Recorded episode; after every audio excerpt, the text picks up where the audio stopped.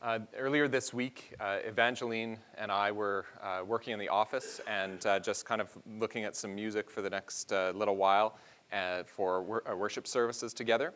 And um, one of the, the readings that we were going to have today was, was more of Psalm 147, and that was what we actually read a, a few verses of that to start our service today. And um, as Evangeline was flipping through uh, that psalm and just kind of looking at it, and we were, we were looking at maybe there's a song that goes with that. Um, she noticed verse 16 and 17 and brought them to my attention, which were actually not part of the, the initial reading. And so here are those verses um, because I think they're really appropriate for us. Um, it, it goes like this verse 16 and 17. He gives snow like wool, he scatters frost like ashes, he hurls down hail like crumbs. Who can stand before his cold? We can, right? Winnipeggers can, right? We've got coats, we've got ski pants, we've got long underwear, we've got toques. Here's actually our message in a nutshell today. We do all kinds of things to try and handle life, and we think we've got it. And we even do this with our decisions and our work that we do as a church we answer the questions of how to get through difficulty without any reference to God's faithfulness, usually. Who can stand before his cold? It was a rhetorical question, right? Like we know that. We're not supposed to answer it because verse 18 it says, He sends out His word and melts them. He makes His wind blow and the waters flow. In other words, who can stand before His cold? Well, well, God can. We wait on God, and God melts away the winter. Uh, when I was away in Tampa, I heard some really great sermons at the, uh, the event that I was at. And um, so I've got to give credit to uh, Sharif Garris, who I've mentioned in this church before. Uh, he was one of the preachers there and preached the, the opening sermon. And um, so I want to give credit to him because lots of the ideas in my message today are actually from that sermon. I can't tell you for sure which ones, that's harder to do. Um, but I did want to give him credit up front. And he focused on this text that we heard from Mark's gospel about the disciples who are in the boat and Jesus is sleeping in the back on a cushion and this great uh, wind arises, and the waves are beating into the boat, and the boat is already being swamped by the water. But Jesus is just asleep. And they wake him up and they say, Teacher, do you not care that we are perishing? And then Jesus woke up, he rebuked the wind, he said to the sea, Peace, be still. And the wind ceased, and there was a dead calm.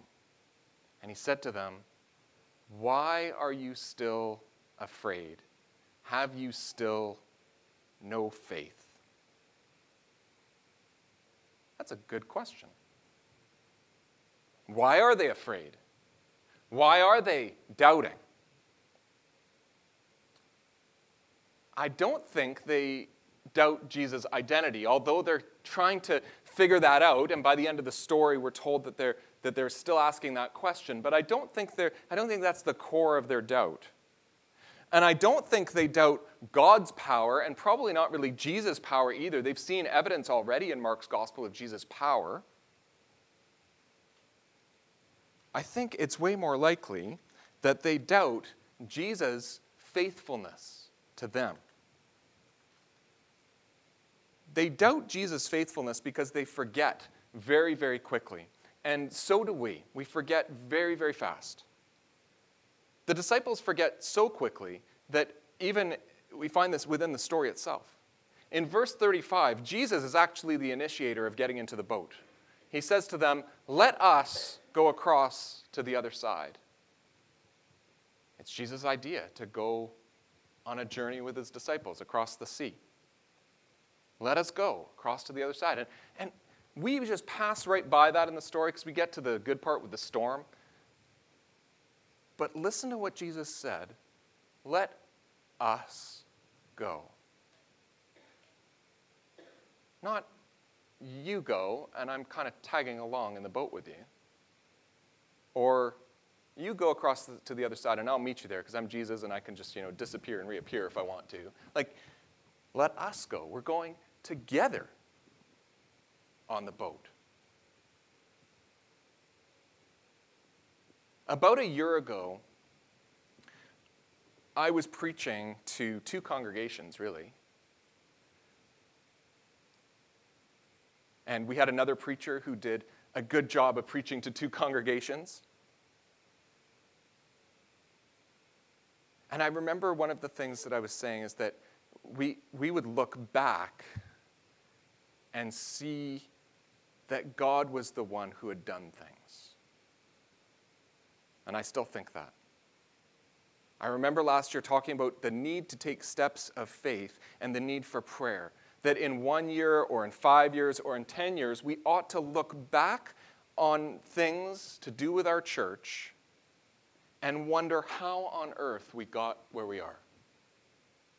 And I hope that our explanation will not include our own ingenuity or design. And we have really smart people in our church. But I hope instead we can only throw up our hands in disbelief that God used us and did things through us. Our journey, like the disciples' journey in that boat, was instigated by Jesus. Over the last few years, we believed together that God was calling us to build a new facility in southwest Winnipeg. I know all of you saw the, the, the drawings that are up now that we can take a look at. Uh, talk more about that later. We also believed that God was calling us to form Prairie Presbyterian Church, to amalgamate these two congregations, Trinity and St. Andrews, together to form this new congregation. We believed that God was calling us to do that. But the follow through is much harder. And it sometimes feels like God is missing, or that God doesn't care, or that God is asleep in the back somewhere. And even if this doesn't relate to church things, um, we can think about this on a personal level as well. God calls you to give your money away. Did you know that? And maybe you've started on a path of generous giving. Some of you maybe even going beyond 10% of what you earn, you're giving away. And some of you might be wondering, well, where is the money for going to come from? God, you called me to do this, and I know you're supposed to provide, but it might not feel like you're providing sometimes. God has called you to serve. And maybe you have and you feel drained and you wonder, where is God? God has called you to stay committed to your marriage or your family. But maybe lately it's been tough. And where is God in this? Is he in the back asleep? Doesn't he care that I'm drowning here? See, I don't think we often doubt the power of God to do something. We don't often doubt the ability of God to see someone through a storm. But we definitely doubt that God will see me through the storm or see us through difficulties that may lie ahead. We definitely doubt that. See, that is not doubting God's power to do it, it's doubting God's faithfulness to us and whether He will see us through. Prior to the journey, Jesus doesn't promise no storms ahead. And in the disciples' case of getting into this boat, there's actually no great reason for this journey that they take. So what, I, what ends up happening is they, once they get to the other side, they're in a different region, the region of the Decapolis, which are 10 uh, gen, primarily Gentile cities. And there's a man there who is, uh, is told that he's possessed uh, by an evil spirit. And Jesus casts out the evil spirit, and this man wants to come with them uh, back on the boat. They're going to go back to the other side. And Jesus says, No, you stay here and, uh, and go and tell people about how much God has done for you. So, okay, there, there's a purpose, but I think from the disciples' perspective, They don't know that word spreads throughout the Decapolis at the time about Jesus. But from the disciples' perspective, they got on a boat to come over, cast out one evil spirit, when there's plenty of evil spirits on the other side of the water, where we just came from. And then the very next thing they do is get back in the boat and cross the sea. There's no real, like, what's the point of that journey? But the thing is, it may be that Jesus wanted to cross the other side, to the other side of the sea. Maybe he wanted to do it, and maybe he wanted to do it right then because he knew that the storm was coming. Maybe he wanted to throw his disciples right into the storm. Because God uses the storm to change his disciples. One of the things that I, I wrote down as a, a, a quote from what uh, Sharif said in his sermon was Storms bring us to the end of ourselves. And what that does is it forces us to learn once again how to depend on God. When for most of the time we haven't really been doing that, we haven't really been paying attention too much. They force us to learn once again how to depend on God. The disciples' issue was that they did not depend on God, and it was for them. We, we do a good job of, uh, of, of seeing kind of God over there for others. But they didn't do the best job of depending on God for them. They did not believe that God would see them through. And we're the same. The storm beats us down, and we forget that God wants, God actually wants to pull us out of it, to see us through one way or another. Might not always be exactly as we have planned to be pulled through the storm, because part of the point of the storm is to change us. It's not always going to be the way we see it.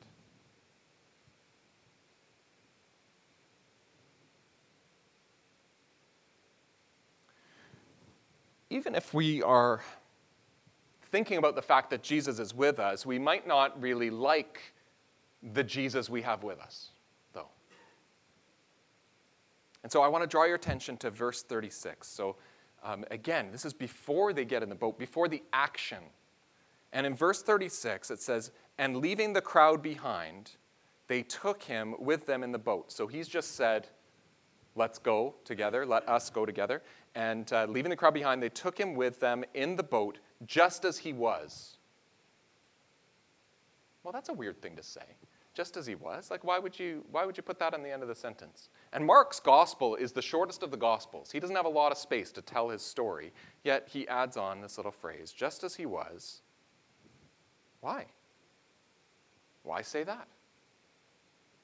Well, is he just saying, well, Jesus is tired, so we're explaining that, you know, this is why he falls asleep in the back of the boat. It's not Jesus' fault. Like, they took him just as he was. He was tired, so he went to sleep.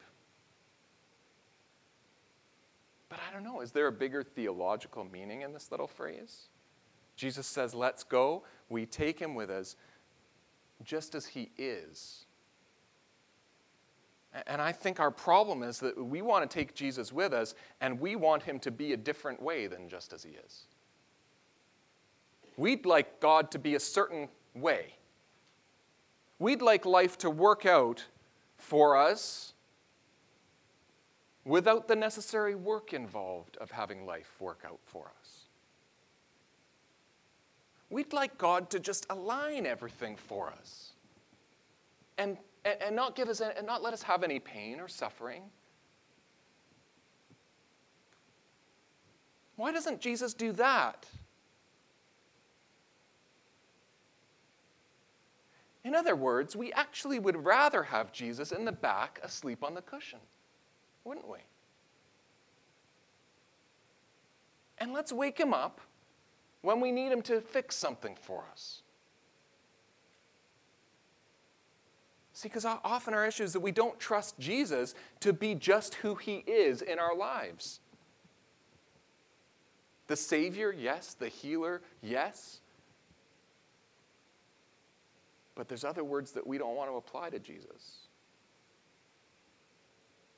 Judge, Lord, as in he's the one in control the one making the decisions, not us.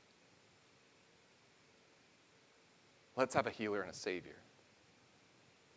Let's not have a Lord, a king, and a judge. I don't want those words with Jesus. Let's have a friend and a companion. But we've got to take Jesus as he is in his entirety. See, because when, when Jesus is Lord and we take that seriously, then we are saying that we're submitting to him and that we're trusting him. Even when we're in the middle of the storm and we see no way possible to get out of it. We, and we don't like that because we don't want to trust our lives to anyone but ourselves. And the sad thing is, we often don't even want to trust our church to Jesus. We want it to be our church, and let's have some Jesus here and there. Like in the sermons, that's a good place for Jesus.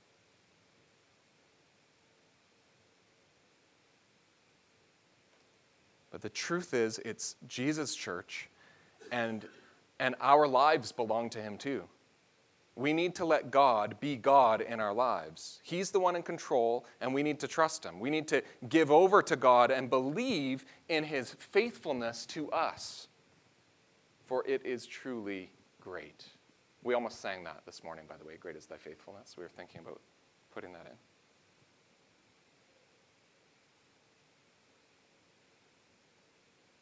If you read the rest of verse 36, there's a really interest, another interesting phrase that, uh, again, why put this in there? The last part of verse 36, there's an extra sentence. So off they go. They take him with them in the boat, just as he was.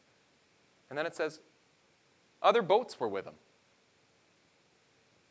Ever noticed that? No, because we always go right to the storm, right? Other boats were with him in the storm. Eh, so notice what the disciples do when the storm hits, or maybe notice what they don't do. See, when the storm arose, the disciples didn't care at all about the other boats, did they? Which kind of makes sense, right? Survival. None of them thought about how they might be able to help another boat. In fact, they got mad at Jesus for sleeping during the storm.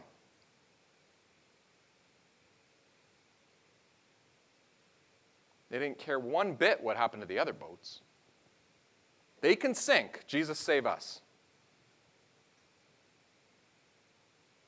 And I think it's so interesting as well that the, the phrase that, uh, that Mark uses here is that other boats were with him, not other boats were with them. That, that Jesus has, like, is that sort of saying Jesus has care for all the boats in the water here? And, and we do this, right? We focus so much only on our own boat myself, my family, my church, we are self centered to the point that we barely notice that there are other boats. We don't even notice it when we read the story. We jump past that. I mean, how many times when we're talking about our building project, our future building project, have we forgotten the importance of saying that, I mean, it's not even, it, it's not even Prairie's building alone.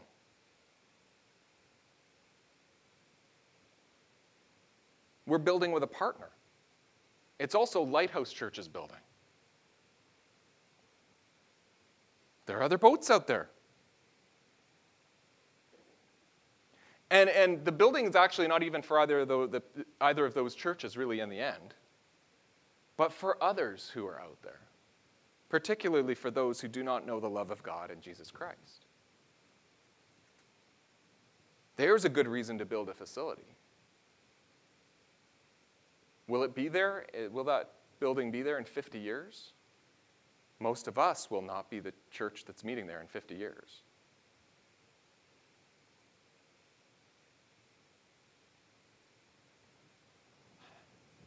We know that Jesus is with us even as our boats get swamped and if we can hold on to that, if we can hold on to that tro- truth that Jesus is with us and Jesus is faithful to us and cares about us and can pull us through the storm and out of it, that is wonderful. But what about those who know nothing of the power, love, and compassion of Jesus Christ? Will we just sit in our boat and say, well, this is good, we're nice and safe with Jesus? What about those other boats that are taking on water and they have no idea that there's someone with them, the same way there's someone with us who has the power and the will to rescue them? We're worried about our own boat. And we do a bad enough job for forgetting that we even have Jesus. But we've got to hold on to that tightly so that we can also realize that others need to know that they have Jesus too. Imagine if the disciples in their boat, as it was taking on water, looked out at the other boats and yelled to them, Do not fear, we've got Jesus on our boat. There's no way this storm is going to take us all down. He's going to calm the whole storm. Everyone is rescued. Jesus isn't just for us, Jesus is for everyone. Everyone needs him. And we, of all people, the people who are right there in the boat with Jesus, we need to remember his faithfulness to the people that he loves. I think sometimes we simply don't understand what it means for God to be faithful to God's people. Imagine you have a child and that child cannot swim and that child falls in the water. You will jump in.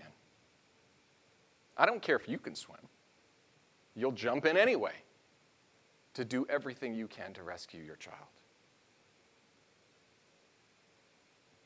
That is God's faithfulness to us. The disciples didn't remember passages like Isaiah 40 that we heard this morning as well. Why do you say, this is starting in verse 27, why do you say, O Jacob, and speak, O Israel, my way is hidden from the Lord, and my right hand is disregarded by my God? Have you not known? Have you not heard? The Lord is the everlasting God, the creator of the ends of the earth. He does not faint or grow weary. His understanding is unsearchable. He gives power to the faint and strengthens the powerless. Even youths will faint and be weary, and the young will fall exhausted. But those who wait for the Lord shall renew their strength. They shall mount up with wings like eagles. They shall run and not be weary. They shall walk and not faint. The disciples forgot their Bible, and we do too.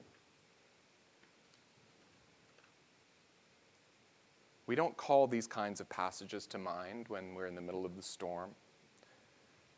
Or if we do, we struggle to believe them for ourselves.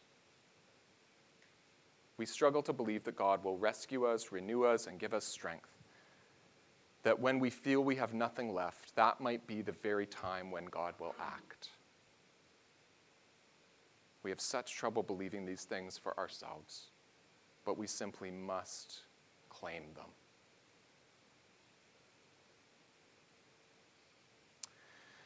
Let's claim them, not so that we can boast how great we are at being able to weather the storm. Far from it. I pray that, that when that new building opens, we will not talk about all the great work we did and all the great plans we had. I pray that we will tell the story of how faithful God was to us in pulling us through. That even when we doubted and even when things looked like they might fail, God was faithful.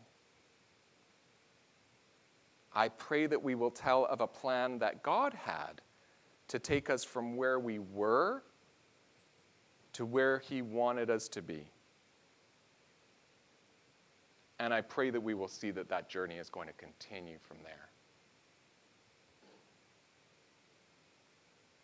I pray also that we will witness to God being with us every single step of the way. And I pray this for your life as well. Not that your life will be easy but that you will be able to point to the power and presence of God pulling you through the difficult times. That you will be able to know the God who renews your strength to run and not be weary, to walk and to never faint. Amen.